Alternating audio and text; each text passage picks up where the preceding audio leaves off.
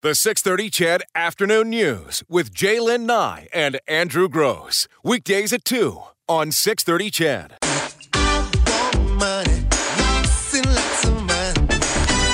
It is uh, Monday at 3.30, so it is time for The, Hoot with Rob Roach, Director of Inside Economics and Research at ATB Financial, joining us this afternoon. Hey, Rob. Hello, good afternoon. Okay, you want to talk about the uh, Trans Pacific Partnership. For those who don't know what it is, let's start there. What is it? Well, it is an, a trade agreement that has been um, being negotiated now for many years between Canada and 11 other countries um, around the Pacific Rim. It did include our good friend to the south, the United States, up until President Trump took office. Um, but they have since withdrawn from the agreement. But it still includes Japan, um, Vietnam, Malaysia, Chile, Singapore, and a number of other countries. And it's an attempt to open up trade between um, those countries and, and you know improve the economic uh, performance of all of them as a group. Okay, and so the biggest partner in all of that you would think would be the United States, but they've pulled out. Yeah, so that's in, in many ways um, that is a setback. Um, with the United States in the group, it represented 40% of the global economy that we'd have this uh, trade agreement with. But with them out, it still represents about 11.5% of, of the global economy. So it's, it's smaller, but it's not small potatoes. So um, even with the U.S. out, it still might make sense uh, for Canada and by extension Alberta to be, be part of this, this trading agreement. Why, why would it be a good thing for Canada um, that the U.S. has withdrawn? Well, this is what this is what is interesting because the U.S. was at the table during all these negotiations. A lot of the countries um, really were anxious to get better access to the American market. So um, Canada, uh, being part of that, got a better deal because the U.S. was there. but now that the U.S. has actually, for its own reasons, dropped out, um, all those benefits still remain, and we don't have to compete with um, the United States. So we'd have access, better, you know, lower tariffs, better access, more open trade with these countries, while the U.S. is actually on the sidelines waiting to negotiate its own deals down the road. Okay, so hang on. So a couple of points of clarity then. Wouldn't the U.S. still be trading into these markets? Absolutely. And so the it's not like overnight um, the U.S. would leave, but what would happen is we would have um, an advantage uh, over our American friends because um, the, the, deal includes um, you know better agreements around e-commerce and intellectual property, and it also takes down um, actual tariffs against our products going into, say, Vietnam or Japan. So that gives you that edge when you're trading with another country, um, which you know would be a nice thing vis-a-vis the United States because it has a lot of advantages, a bigger country, and so forth. So it would give give our exporters that extra edge um, when it comes to trading with these 11 other, 10 other countries. Okay. No, sorry. Go ahead. No, I was just going to say what you had pointed out. In one of those one of those areas that could be you know very important, especially for Alberta, is beef. Yeah, and this is an area where you know um, we are a competitor with the United States, and right now there's a lot of cows um, in both Canada and the United States, so the price is, is soft. If we had another, you know, it's not automatic, but if we had a this agreement, say, which includes Vietnam, they have a they have a growing middle class and and getting more interested in buying more beef. It would give Canada the option to say, well, instead of just selling to the Americans and a little bit here and there, we could really grow our exports to a place like Vietnam or Malaysia or even Japan. Um, and this agreement doesn't make that happen automatically, but it certainly would make it easier. And I think you know our beef producers, that's one of the groups that would benefit um, under under this kind of agreement. Okay, so the concern of a country like the United States, which may have caused them to pull out, or a concern looking forward for a country the size of Canada, is that tariff agreements are typically reciprocal. So, provided you're exporting more than you're importing, then you're benefiting from the reduction of tariffs going in both directions. But I think wouldn't the fear be that we both reduce our tariffs and suddenly our market gets flooded? So while it might help an industry like beef, it could kill another industry. And, well, this is the tricky part with these with these trade deals, and part of it is um, there's pretty good evidence, and there has been some studies done on the Trans-Pacific Partnership specifically that show that all these countries over time their economies would grow and benefit from more open trade with each other. And that those differences would balance out and the, the greater efficiencies and competition, all those good things would kick in. But you're right, Andrew, in the short term especially, there'll be winners and losers. And that can be quite um, disruptive. And it's, it's something that has to be um, acknowledged. And, and that's why these countries, though they did get into the negotiations and agree, was they thought overall it would be better. In the U.S. case, and in particular uh, President Trump, he thinks they can, the U.S. can do better one-on-one. Um, in our case here in Canada, and you know, as a province within Canada, we're likely better off as part of that larger group. Um, we won't have as much power one-on-one. So it does depend where you are and where you stand in these agreements. But the idea is that overall it would be an economic benefit over time. Interesting. So where does Canada now stand on this? Well, this is a bit, it's a bit fuzzy. Um, so after the United States pulled out, there was a meeting in May among the remaining signatories. Um, so Canada has signed the agreement, and there was a sense that let's try to keep it going, let's revive it without the U.S. But it isn't. We're not getting a clear signal from Ottawa whether they're really gung ho. So Japan and New Zealand went ahead and ratified it. Some of the other countries involved look like they will. So we're not quite sure where um, the Trudeau uh, government stands on this. So we'll have to wait and see. Interesting, because that's one of those files that's a pretty big one. So, whichever direction they want to go, they better state their direction soon. Yeah, and it's also one of those ones where a place like Alberta, that's an exporter, tends to um, be a little bit more, uh, is one of those winners in the short term, whereas it might take longer for a place like Ontario and other sectors of the economy uh, to benefit. So there's some of that same, that old, long-standing regional um, issue around what is best for the country. Uh, so that might play into the TPP uh, ratification here as well. One last question for you, Rob. With the U.S. pulling out of the TPP and wanting to negotiate, feeling they can do better, what if they're right? What if the U.S. does do better on one on one negotiations, but we're now locked into a less desirable tariff arrangement with the Pacific Rim countries? Well, that's another. I mean, there is a bit of a risk in these agreements, but I think um, the fact that all the work that's gone into this, and, and one of the critiques that Trump had was that it's so long and complex, but that's also its strength. Um, Canada was, and by extension again, Alberta would automatically have all these trade agreements with these countries in place.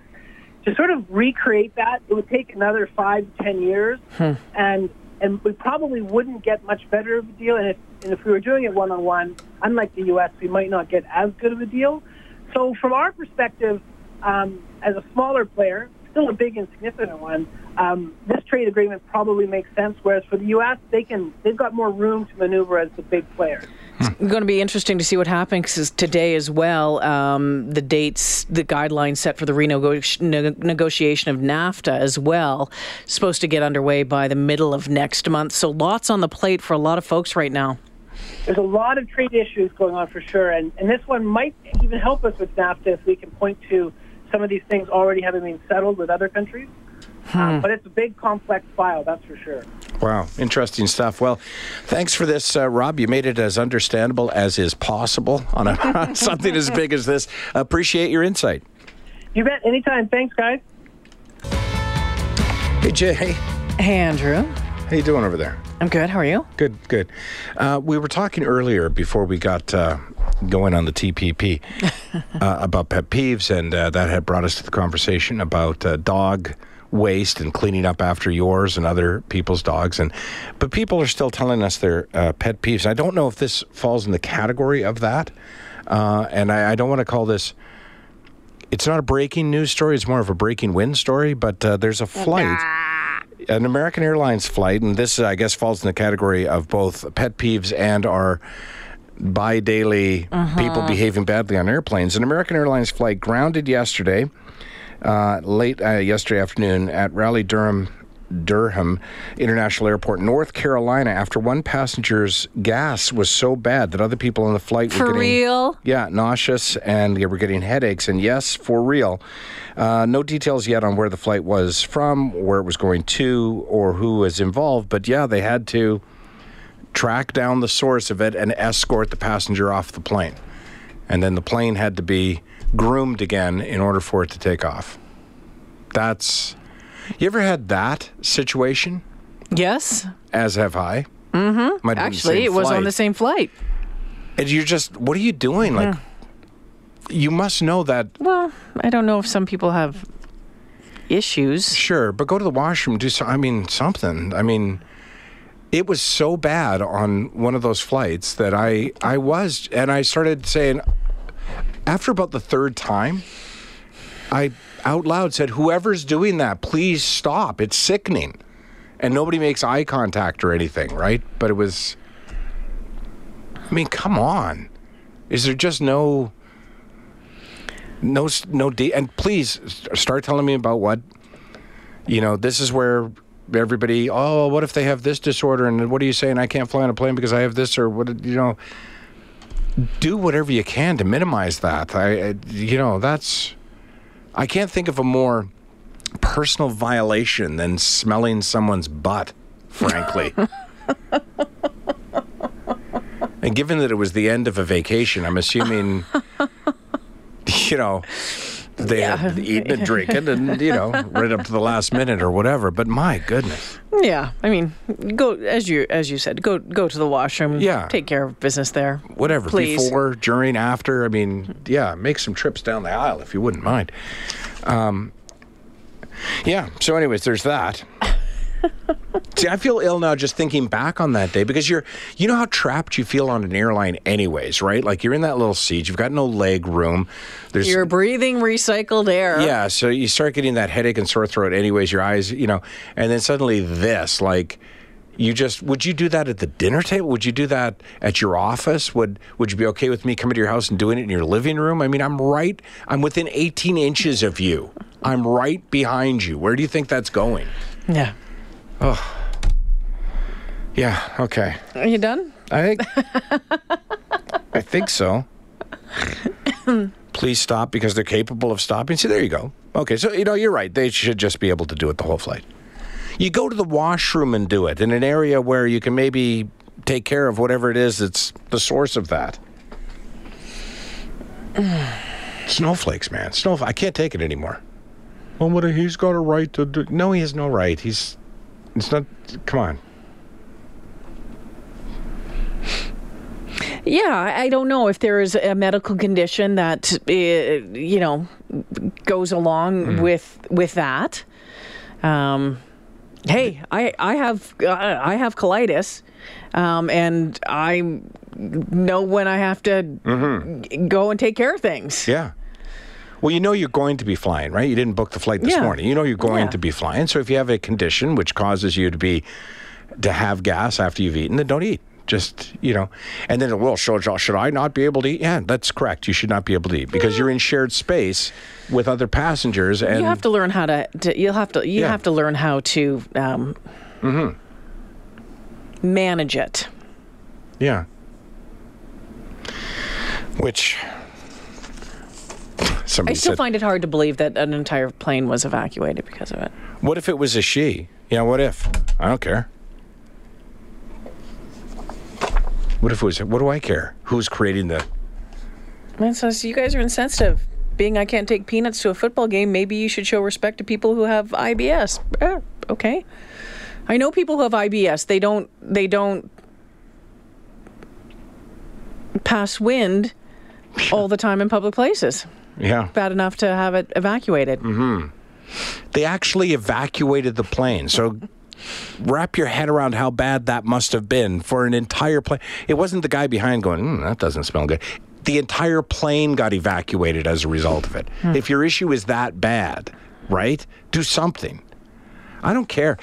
Then I'm insensitive. You know what? I'm just going to own being insensitive then. Yeah, I'm insensitive. Okay.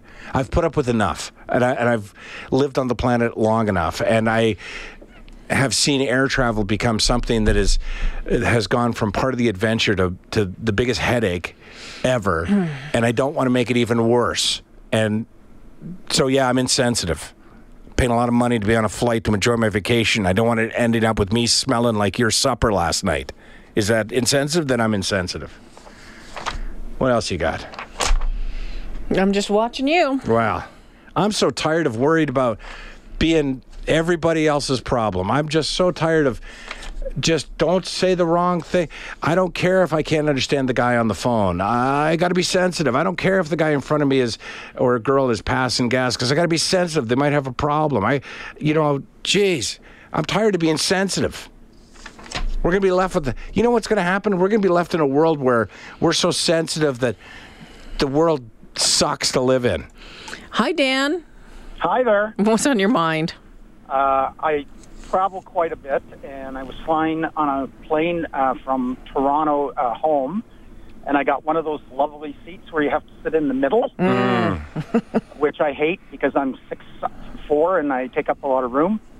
And the fellow sitting next to me, I, I don't know if he was using sewer water as a cologne, but uh, the smell was so bad. Uh, a couple of the people that I was with, who were sitting six rows ahead of me, could smell it Wow. and that was four and a half hours.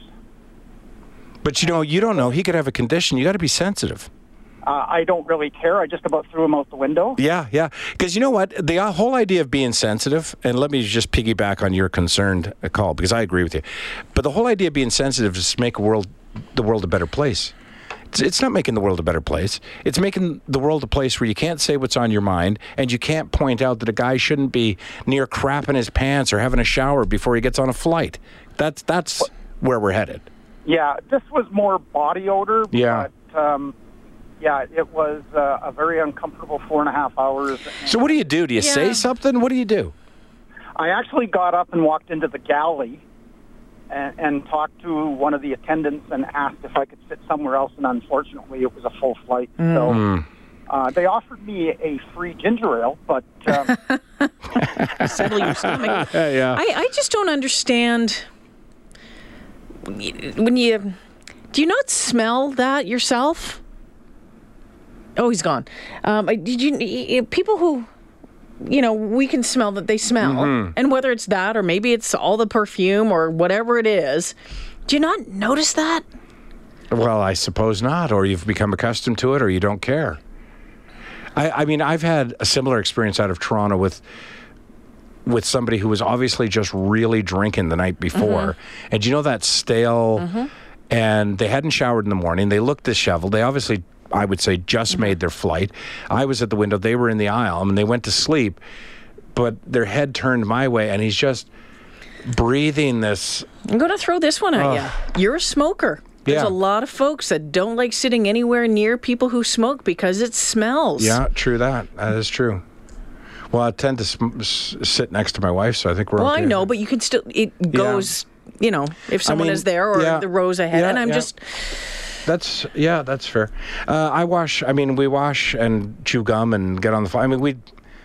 But it gets all in your hair and in your Yeah. clothes. Too bad.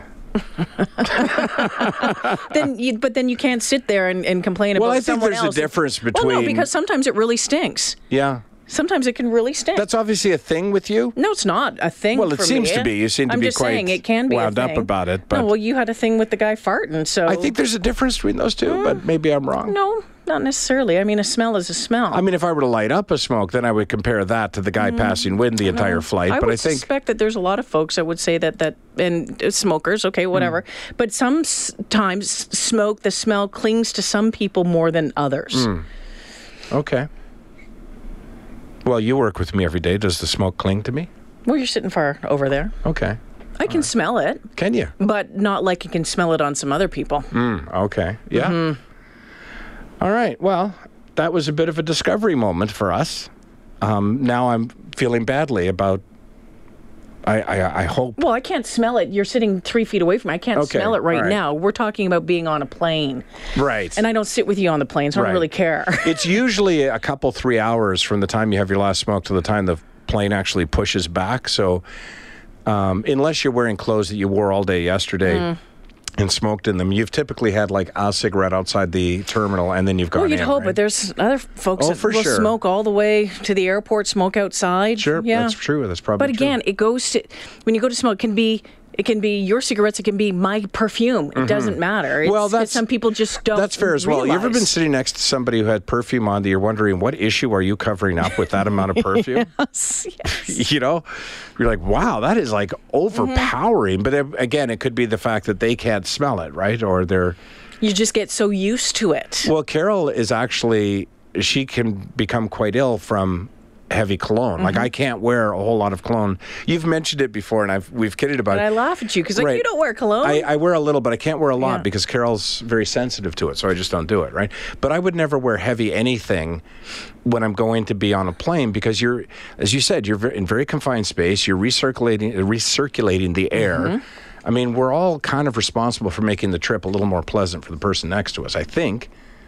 And I mean, while we're on the topic of that, swearing loudly in lineup too, I have a bit of a problem with. Even though I swear myself, um, it's just been one of those things I've noticed happens more and more frequently. Where you know those couple of guys who are you know off to their buddy's stag or whatever, and they're just swearing up a storm. Um, people, some people are sensitive to that language. Other people have children; they prefer didn't hear that language. It just, it's all in the same package of being aware of your surroundings, as you said off the top of this. You know, you're not in the back of the bar with your buddies yet. You're not in the rec room downstairs Right. watching the game. Right. You're in a public place with other people. Mm-hmm. So, having said that, I'm tired of being sensitive to everybody, but there is a bottom line to it. There is a certain amount of decorum that goes with being outdoors. You wear pants, for example. You don't. You know what I mean? I mean, there's just certain things you shouldn't have to tell people. And one of them is you shouldn't be passing gas so badly for so long that they've got to evacuate a plane. Yeah, Like- you take a look at our text line. There's a lot of folks on there saying that they'd rather have that than have, sit beside someone who's been smoking all day. I I would I I call BS on that honestly, but okay. Well, read the text line. All right. Uh, you can get a hold of us anytime at 630, 630. The phone number here, of course, is 496-0063. If you go to 630ched.com, click on uh, shows. You can email us as well, direct emails. If you wish, we'll get back to you. Yeah. um, like JJ did, who uh, started off the conversation That's right. about about uh, dog owners not picking up after their dogs. Thank you for that. Appreciate that. The four o'clock news coming straight up on the other side. Excuse me, Morley Scott will check in with a look at sports. We'll take a look at your business numbers. And between four and five, a pair of yes tickets for you to win. The 630 CHED Afternoon News with J'lyn Nye and Andrew Grose. Weekdays at 2 on 630 CHED.